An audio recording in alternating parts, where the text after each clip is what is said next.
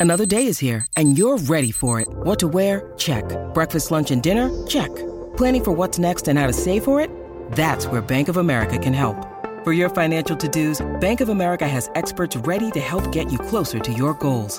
Get started at one of our local financial centers or 24-7 in our mobile banking app. Find a location near you at bankofamerica.com slash talk to us. What would you like the power to do? Mobile banking requires downloading the app and is only available for select devices. Message and data rates may apply. Bank of America and a member FDIC. When you need mealtime inspiration, it's worth shopping Kroger, where you'll find over 30,000 mouthwatering choices that excite your inner foodie. And no matter what tasty choice you make, you'll enjoy our everyday low prices, plus extra ways to save, like digital coupons worth over $600 each week. You can also save up to $1 off per gallon at the pump with fuel points. More savings and more inspiring flavors make shopping Kroger worth it every time. Kroger, fresh for everyone. Fuel restrictions apply.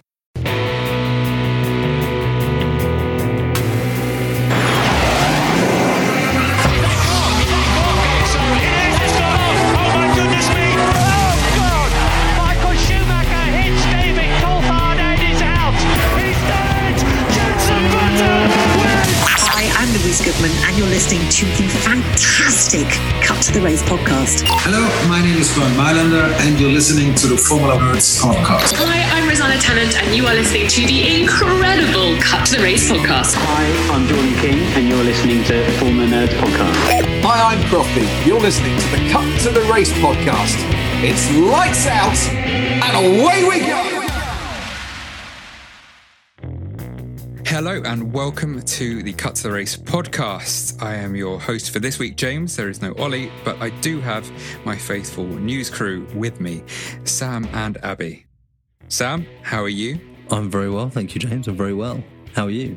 I'm all right. Uh, it is very hot here in South France. It's 39 degrees. I am suffering a bit, but uh, yeah, I mean, the, the company makes it worth it. It's it's it's hot here as well, but I feel like it being significantly hotter in France kind of nullifies my right right to complain. Uh, so yeah, I'm gonna just let have to let you have that one. Thanks. Uh, how about you, Abby? How's it going? Are you a reasonable temperature? I'm very well, thank you. And yeah, like Sam said, whilst it is hot in the UK, I don't think we can complain as much as you can with the heat in France. Well, uh, we were talking before the show actually about uh, Sam is determined that Abby mentioned Cheltenham's weather in comparison with Monaco earlier in the season. I can't quite remember that. it was yeah. Some, uh, please some... do let us know info at Formula Nerds if, if you remember. yeah, it was. I can't remember exactly, but something along the lines of Abby used the weather in Cheltenham as a barometer for what the weather elsewhere should have been. I feel like I'm doing you a disservice here, Abby. it, it, was both more intelligent and funnier than I'm portraying right now. I'm not uh, sure it was so that intelligent. I, I suggest we we move on from this one. Yes, let, us move on to the. Uh, if you're not intelligent, the, then what hope have, have me and James got? well, I mean, this this show will primarily be about a quiz. Uh, as ever, Abby will be quiz master, so it will only be us competing against each other or working together uh, I like to think. Um, but yeah, so we'll, we'll, get a measure of our intelligence, at least on all things F1, in a little bit. Uh, but we're going to do a, a, bit more of just a, a general mid-season review. Um, we'll talk about we we're not going to touch on our predictions from before the season. We're just going to use some of those topics to, to have a bit of a chat about how we think the first half of the season has gone. So let's kick off with that and well, let's begin with the rookies. Now we we put well we debated which rookie was going to be the best uh, before the season get season got going. So far, I mean, we'll talk about which rookie's been the worst. I think that will be a shorter conversation. In fact, it's this might be a short conversation as well. But uh, I'll throw to you, Abby, first. Who do you think has had the the best time of the rookies in the first half of the season? It's got to be Piastri obviously. He is the rookie that is higher up in the standings. He has got a podium whilst it wasn't a sprint race. He still managed to get a podium, a front row start in Spa as well. And he's been able to hold his own against Lando, which, if you look at Logan, Alex is the one scoring points. Logan so far has zero points. And whilst he is performing well, better than what I thought he would. He still has a long way to go, whereas I feel Piastri has settled into the car, settled into F1 a lot quicker and a lot better than Logan has. So Piastri is the best one for me.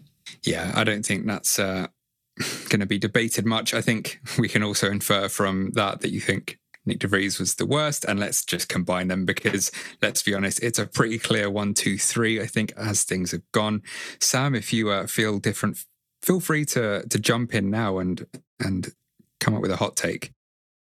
I don't feel different. I, I think Abby has well covered uh, the Piastri Sargeant side of things, uh, and I think actually the the the caveat and the nuance that Sargeant has not been as bad as people have, have said at points. He's had a, a solid and steady start to his F1 career. Williams is exactly the right environment for him. They're going to give him time. They're going to give him the opportunity to raise his level of performance to that of Alex Albon, who is a a very quick driver, and I think we're now past that point of going, oh, is Alex Albon F1 material? Is he good enough? He absolutely is, um, and he's probably one of the naturally more gifted drivers on the grid as well. Um, but that also kind of that using that benchmark brings us nicely onto Nick De Vries because much like I've said with Nicholas Latifi in the past, I think we should stop acting like Nick De Vries is historically bad. He's not nor was Nicholas Latifi. They were just, uh, uh, you know, wrong place at the wrong time uh, in certain, certain degrees, both very difficult cars and environments to be in at the time.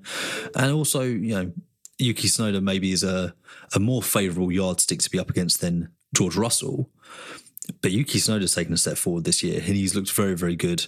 And Nick De Vries also has the the combined um, element of he's come in as a former Formula E champion as well, which is of course an FIA uh, level championship, as a world championship. So he he has a lot, uh, a, a lot, a lot to go on there. And at 28, you've got to come in and hit the ground running.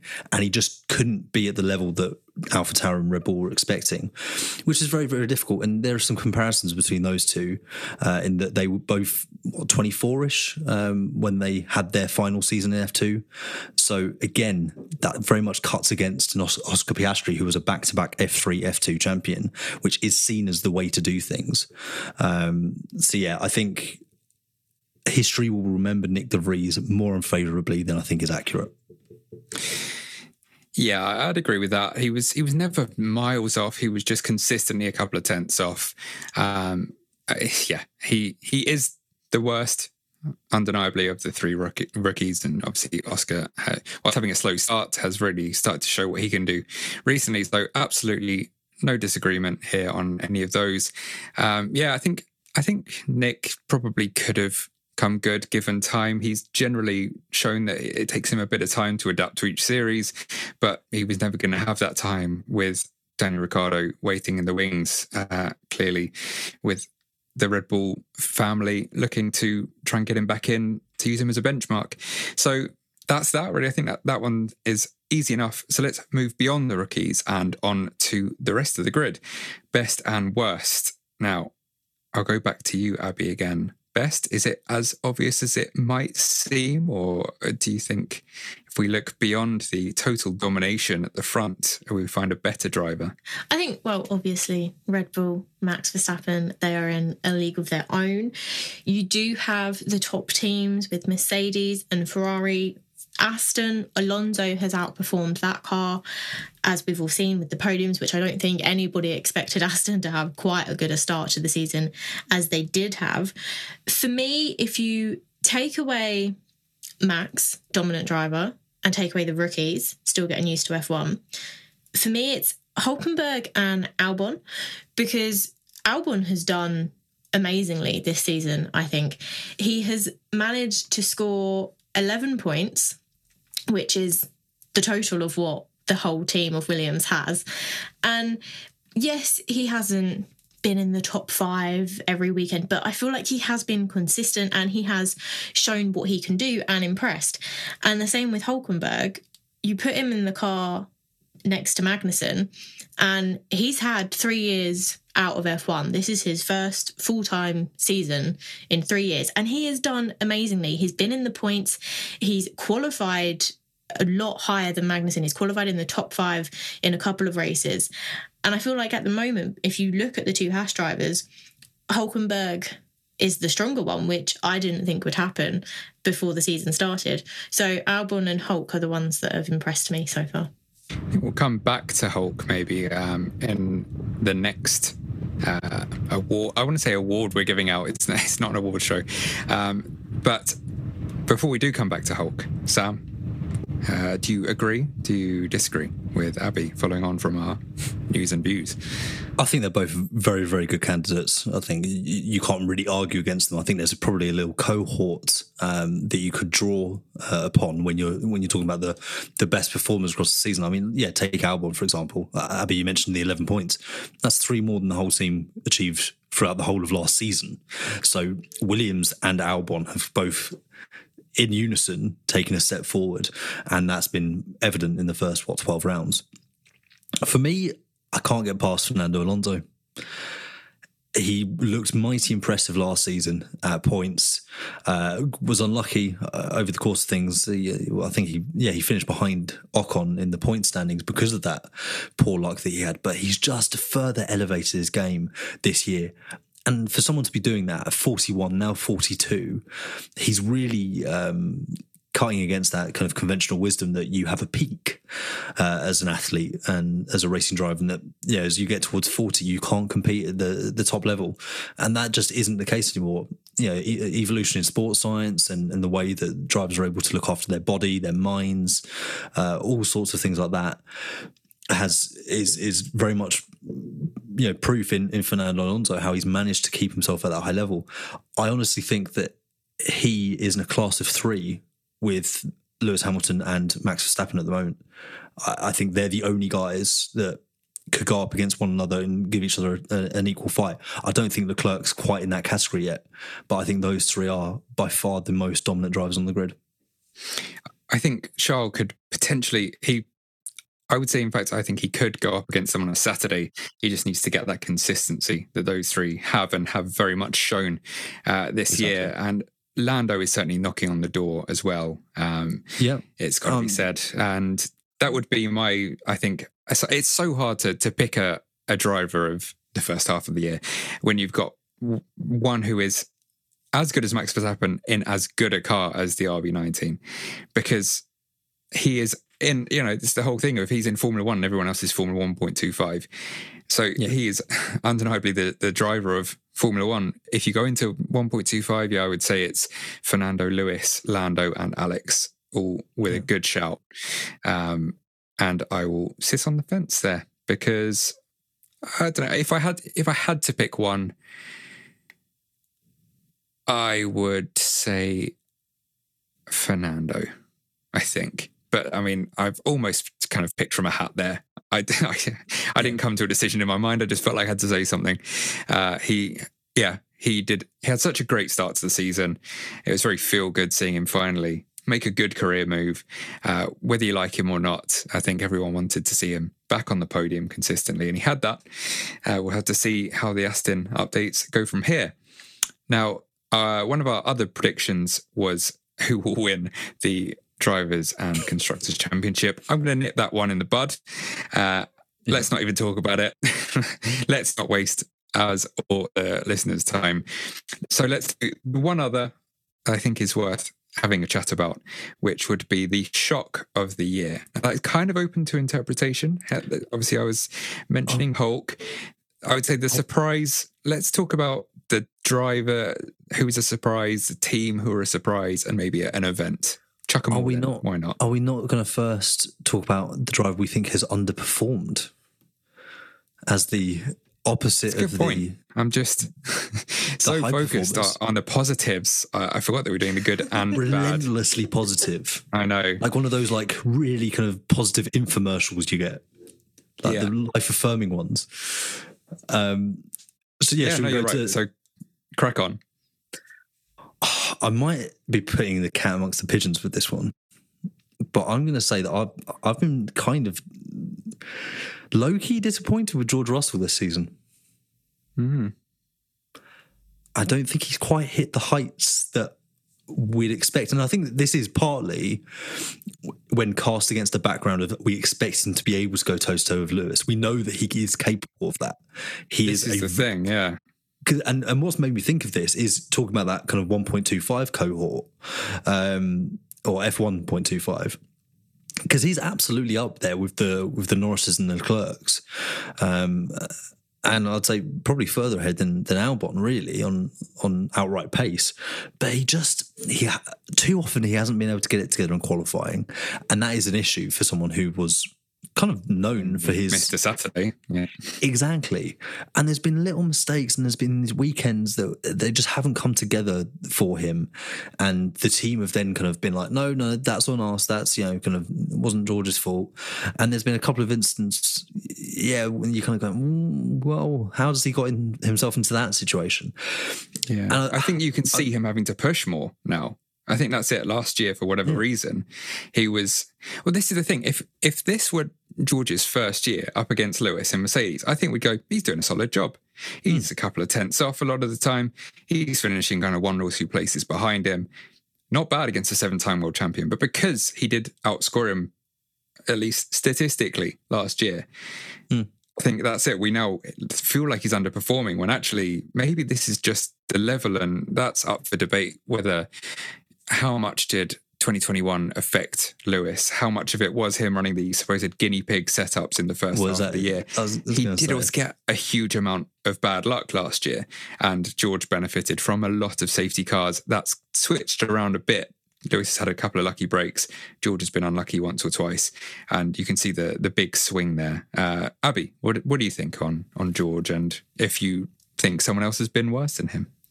Well, I think he was actually my prediction as to who would win the championship at the beginning of the season. So let's just like Oh, brush over let's that. Gloss right over that. That is a real George Russell driver of the day, isn't it?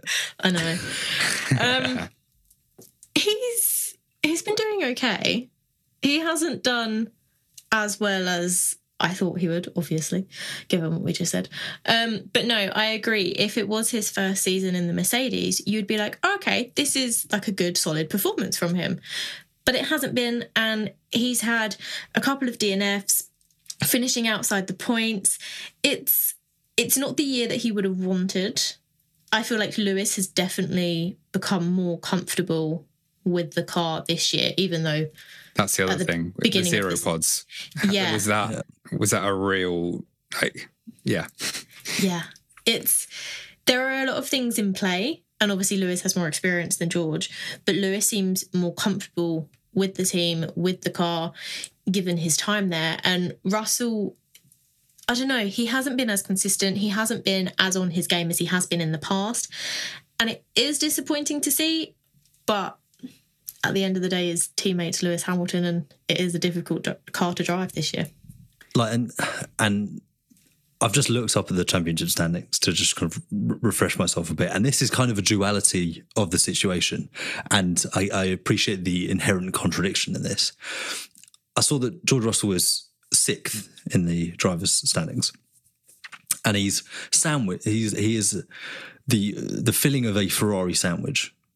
Oh no, sorry, he is a George Russell sandwich. People always get that. That's a, that. That's a, something that everyone always gets incorrect, don't they? They refer to the, the the bread as the the sandwich, but it's actually the filling. So George Russell is the sandwich. The Ferraris are making a George Russell sandwich, and They're the bread. thought- I mean, I that, thought- that would have been a very short way of saying what you just said. Yes, yes, it would have. But I'm, I'm, excuse the pun, uh, filling. Um, I saw that in in P7 is Carlos Sainz Jr., who I think has also had a kind of fairly underwhelming season. 92 points, seven shy of George Russell. And I thought, see, that's not good.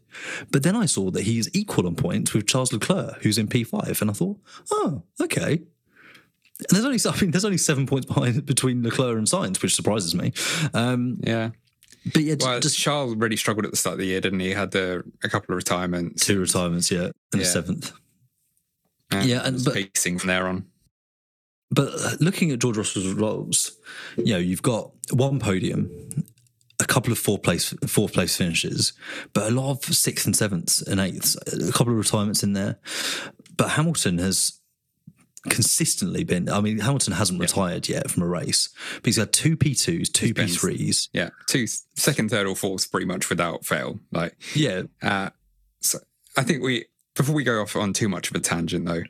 Abby, are you? Is this your choice then? Are you following Sam in saying George Russell has been? I mean, are we saying he's the worst driver of the year? Like, that is the that's what's up for debate here. I don't like the phrase "worst driver." That I think what was under, in our underperformer. preseason. Yeah, Yes, underperformed underperformer. better. Uh, yes, it's a more journalistic Okay, way of saying underperformed the most. I think Lance Stroll has.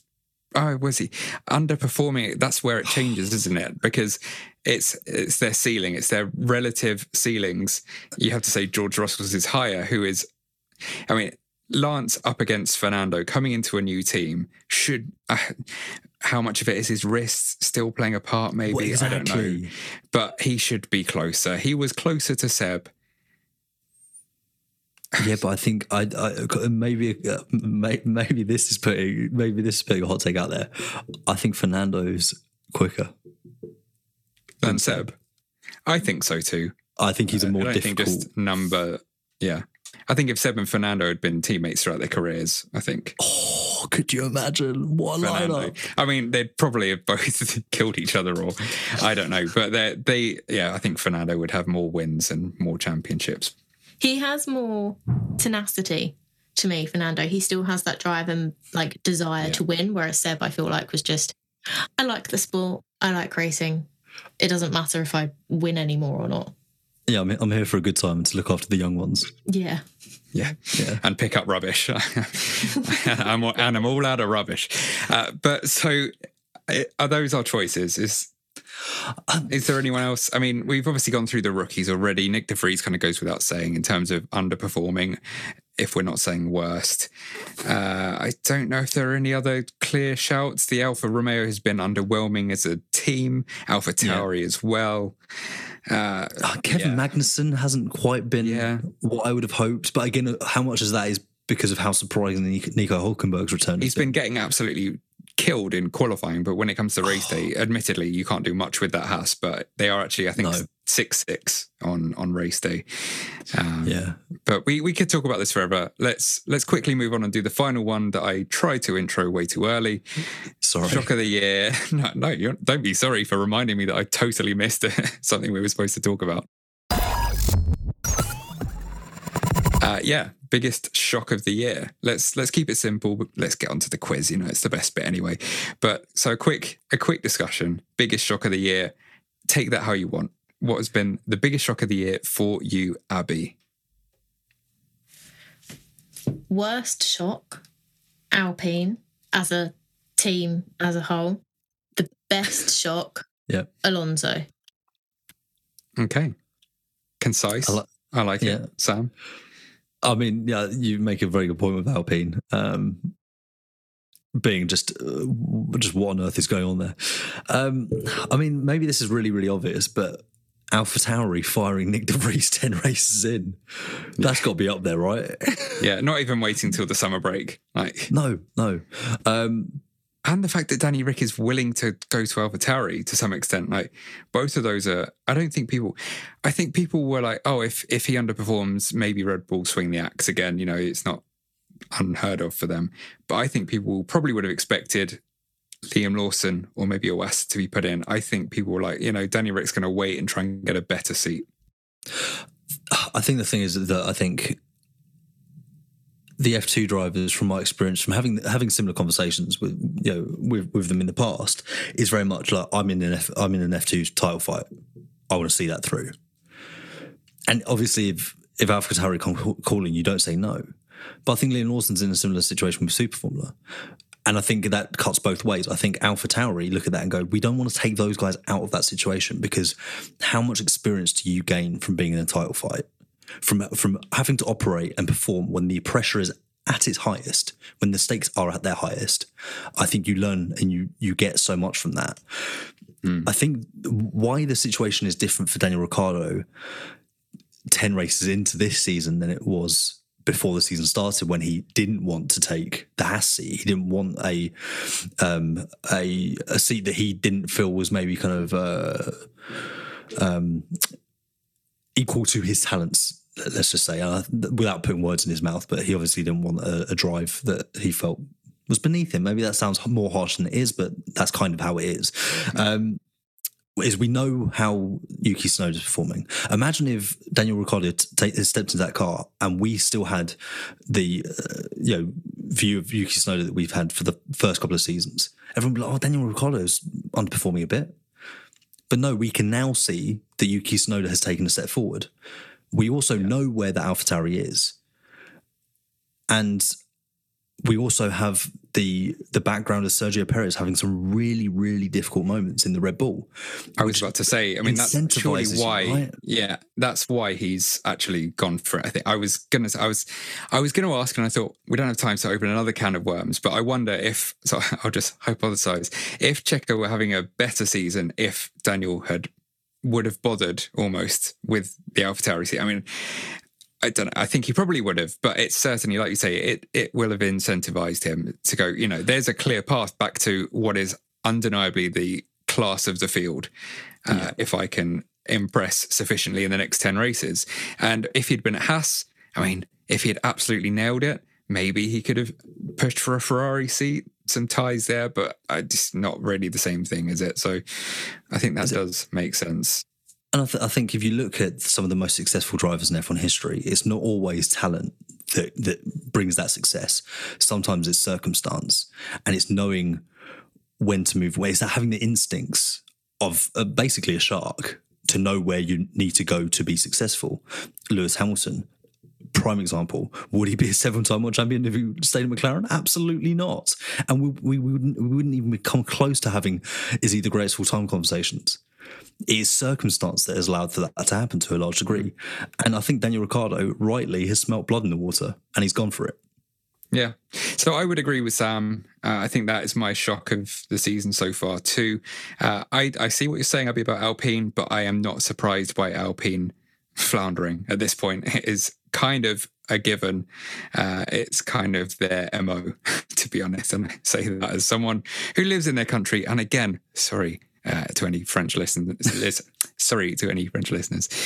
Uh, but yeah, I think I think that's it. I think that's that will do for the first half of the season. We'll hope for the second nice. half of the season to be oh, we'll get some more shocks up there and maybe a little bit more debatable for you know the driver of of the second half of the season as much as we did debate it, yeah, let's let's hope for some different winners at least. I'm to, looking a few shouts there, or the awards at the end of the year is going to be. I was I was going to say I'm looking forward to the end of the season when we go. Well, what was what was the second the biggest shock of the second half of the season? You go, oh well, uh, someone other than the Red Bull won a, won a yeah, race. Yeah, pretty You're much. Like, oh, big shock. Mental, isn't it? I will now throw immediately to Abby because it is quiz time.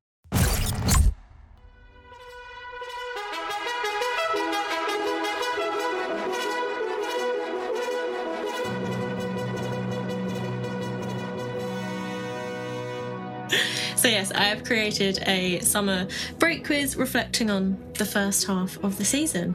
It is 10 questions. I'm assuming you guys will be able to ace all the questions and know all the answers. So, it's a lot of faith and a high bar you.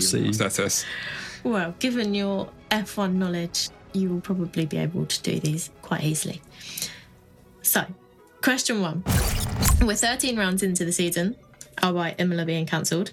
There are 10 rounds left. Can you name the remaining races to the end of the season and a bonus point if you get them in the correct order? So we are working together. Dutch Grand Prix. Yeah, we, I mean, we clearly are.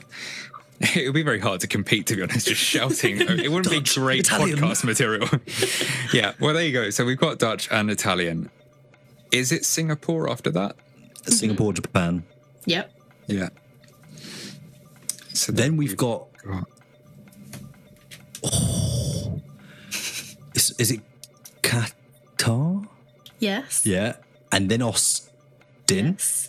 then Mexico, Yeah. Abby's really helped us out through that dodgy middle section that we could have Was it debated it, and she's just nodded Yeah. at us. Thank you. Uh, I'm like, car? And she's like, yeah. And I'm like, And then- cool. So then Brazil, Las Vegas, Abu Dhabi. Yes. See, easy. No, Well done. exactly blur. Of the remaining French saying. circuits to go, who is hosting a sprint race? Right, so there are six. You get a bonus point if you can name the sprint races that have already happened. Uh, already There's lots of happened. bonus point. We had. Baku, we had Yeah. Austria, Yeah, and we had the Belgian Grand Prix. Belgium. Yes. Yeah. Um, and we've also Brazil got- again. I Mm-hmm. think. Yeah. Well, Standard. I mean, it's a shoe in right at this stage. Yeah. Are Um, they doing one for Qatar? Yes. Yes, and was it? Is it? It's not. uh, I'm thinking of Austin because I've. I'm thinking Austin because it is the. No, it is Austin because it's also the F1 Academy season finale. Um, Yes. And also, there's rumours that um, was it that someone is putting Haas, who is going in Ollie Bearman. There's a rumour that Ollie Bearman will take FP1 in Austin, which I'm not sure I'm buying because why would you put a F2 driver in one of your cars when it is the only practice session of the weekend? Yeah. So either Kevin Magnussen or Nico Hulkenberg is going to be go into qualifying completely Yeah. fresh. It'll be the first time they got in the car all weekend. Yeah, with an 18 year old's advice. Yeah, as Ollie much Bearman as we being like, rate Ollie "Yeah." Bearman. I mean, he's a fantastic driver, but is he as well equipped to set up a car uh, or a, a specific car that Ke- Kevin Magnussen and He has never driven have been before. driving all season? Yeah. I don't think so. I can't see it happening. Um, but yeah, Anyway. so Austin is the other one. it's our final answer. Finally. Correct. Question three. Which driver finished 17th five times in the first eight races, including the sprint in Baku, and in the last six races has never finished outside the top 10, scoring 57 points in the process? Oh, is that going to be Oscar? Could it be or um who's so who's right? Well, it can't be. It can't be De Vries.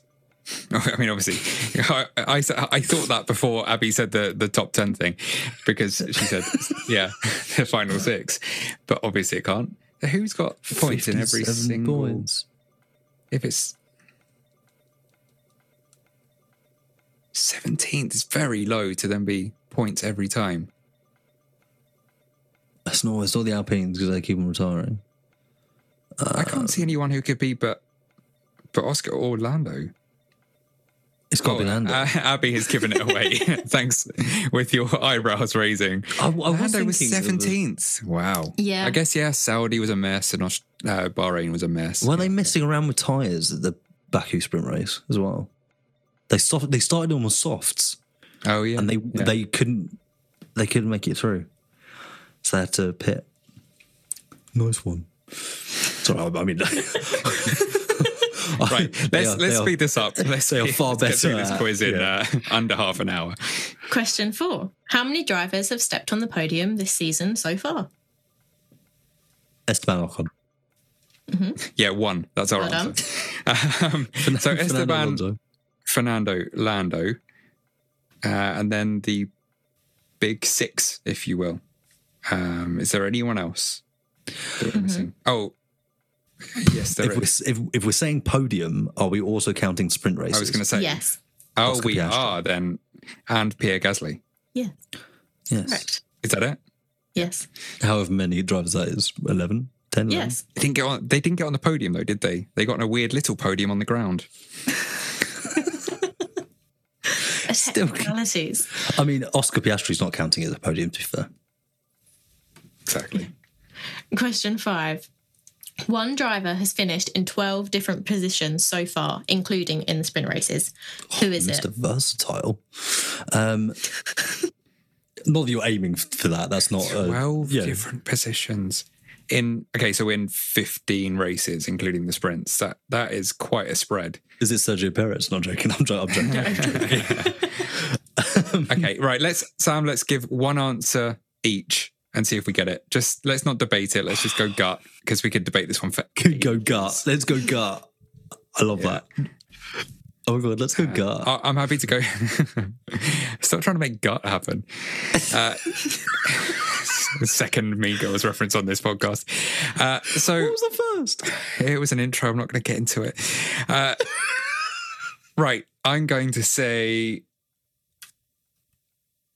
uh, Lance Stroll. And Sam, who's yours? I'm going to say Alex Albon. No. Neither of you are correct. Oh, there, go- there goes our 10 out of 10. It is, Who is is it? Gasly. He's finished third, seventh, mm. eighth, ninth, tenth, eleventh, twelfth, thirteenth, fourteenth, fifteenth, eighteenth, and twentieth. Nice. Mm. Impressive. Question six. One race had eight drivers fail to finish. Where was this race? Oh. That was the one with loads of retirements. Yes, eight in fact. What, what an insight. I'm so glad you're here. It was the Australian Grand Prix. Bonus point if you can name the drivers who didn't finish. Oh, God, Gasly, want this quiz to Ocon. finish. Um, now I can see why Abby was like, no, no, it'll take. right, Charles Leclerc, uh, Sargeant and De Vries. yeah. Oh, no, ooh, did one of them actually did technically limp finish? home. Okay, Um, so that's five. Joe, George Yeah. Russell. Yes. Yes, Yeah. but not Joe. Okay. Bottas? Uh, I don't know. Can't, I can't remember the Albon and Magnussen. Excluding the sprint races, how many retirements have there been during the Grand Prix this season? oh. How? Well, there was eight in Australia. Yeah. I would say from there, like, I'm not going to bother trying to, f- like, Just let's pick just a take an random number. educated guess. Like, probably three on average for the rest of them, which is another 11. So 41, I'm saying. Sam? Eyebrow 42. raise. I think that means it's close. 27. Okay, no, it does not. that is low. Almost a third of them came in Australia. Yeah, it's crazy. How's that for maths? Okay. Now, the two next questions follow Oh. a certain scenario. This scenario is if you remove the Red Bulls from the point final points classification, remove them from the championships, We'd have a fantastic season. Sorry. and then you move every other driver up Ah, yes. in the standings, who would be the top six in the championship right now? So Alonso Lewis, I think, are the top two. Yeah. I, I have I saw this a while back, um, and then yeah, then it gets really tricky. I Wait, think so Charles Perez was in be- third. Charles, yep. Oh no! so- sorry. Um, you take both the Red Take Bulls out. Take both Red Bulls out. Yeah. Right. Okay. Yeah, Charles was third, Barely a Red Bull. is, though, and then I, I really can't remember. So we say George Carlos Lando. Yes, that's correct. Well done. Nailed it. Bonus point. no, don't give me a bonus point. Question nine. Who currently has zero points but would be on three points following that scenario if the Red Bulls were excluded? Nyck De Vries, No. Logan Logan Sargeant. Sargeant. Yes. Yeah, he got 11th and 12th, didn't he? Yes. And then final question follows a different scenario. So if the points for both sprints and the Grand Prix were awarded with 20 points for first, 19 for second, and so on, so one point for 20th, Oh, like IndyCar style. who would be the top six in the championship with a new point system? Ooh. I think Max might still be top. Yes. I'm going to go ahead and say that. uh, does Checo hang on to second? hmm And then Just about. Yeah. uh, then Fernando uh, Lewis. Uh, which way round's that going to be? I reckon Lewis I'm Fernando. gonna yeah, I'd say Lewis third Correct. more consistently. Yeah. Yeah. And then who completes the top six then? Which order are Charles, George, and Carlos in? Who misses out? Charles has had more, like we said, has had a few more George. George has stinkers, been. George has been more consistent. So I'd say George. George, then Carlos. No, I would George. say Carlos, Charles, then Carlos. George. Carlos, then George. Yeah. So it would Wait, be so George is. It would be Verstappen Yeah. first, Perez Basically, second, Hamilton. I know Alonso, that Sainz, again. Russell. Yeah, and you really did your best to derail me. but it would mean that second place would only. It would be a more interesting battle because there would be three points between second and third with that point system rather than Yeah. however many. Wait, so it'd be Verstappen, uh, Perez, Yep. Hamilton, Alonso, and then I, this is where I got lost because I assumed I thought George would be then next. then No. Carlos, then George, then Charles. Yeah. Right. Okay. Okay. Oh, Carlos, eh? That's unlucky. Well, he only retired once, didn't he? So Yeah. Oh, yeah. I've, yeah, I forgot that George retired a couple of times. But there you go. I have no idea how many points. You know, with all the bonus points on offer, I think we might have got ten out of ten. I can't believe you thought we were going to get every question right and know exactly how many retirements there had been over twelve rounds, including the sprints. I think it was it. Not that nerdy. You How only many got two wrong, so I think you got like twelve, if I've counted it right. So you've Twelve out done of well. ten. Nice. With two wrong. Yeah, Impressive. that's a real Abby quiz. the nicest quiz master in the world. oh. Yeah. Okay. Well, I've thoroughly enjoyed this, uh, and it's now not too long until the second half of the season. Uh, we'll be back at least once more before then. Uh, when we get back for the Dutch Grand Prix review. Uh, until then, Abby, Sam, thank you for joining me. Thank you for hosting. Yes. Thank you for having us. As uh, Sam, I'm going to dob you in again on something that came in before the Oh, recording. brilliant. Described Abby the hôtesse with the motes after I taught him the French word for host. So Avec. whether or not I offend that. yes, I, I did say about Avec. Actually. You did. You did. Okay. Well, it's been a pleasure. Uh, I hope you guys have all enjoyed listening to it too. As ever, check out the formulanerds.com website. That's a weird way to say that. As ever, check out formulanerds.com for all your news and whatever else you could want. We'll be back with our news and or views very soon. Until then, I guess it is. I don't know. It's the it's the new show. Do I do my normal sign off line? I don't know the rules. I, I'm doing it. It's lights off, mics off. Lights off, mics off. That's the that's the cut to the race one. James, you wouldn't believe how many times I had to do that when I was trying to host. I could not get it right. Lights off, mics off, and off we go. Off, off. Goodbye. You're listening to the Cut to the Race podcast. It's lights out and away we go. Sports Social Podcast Network.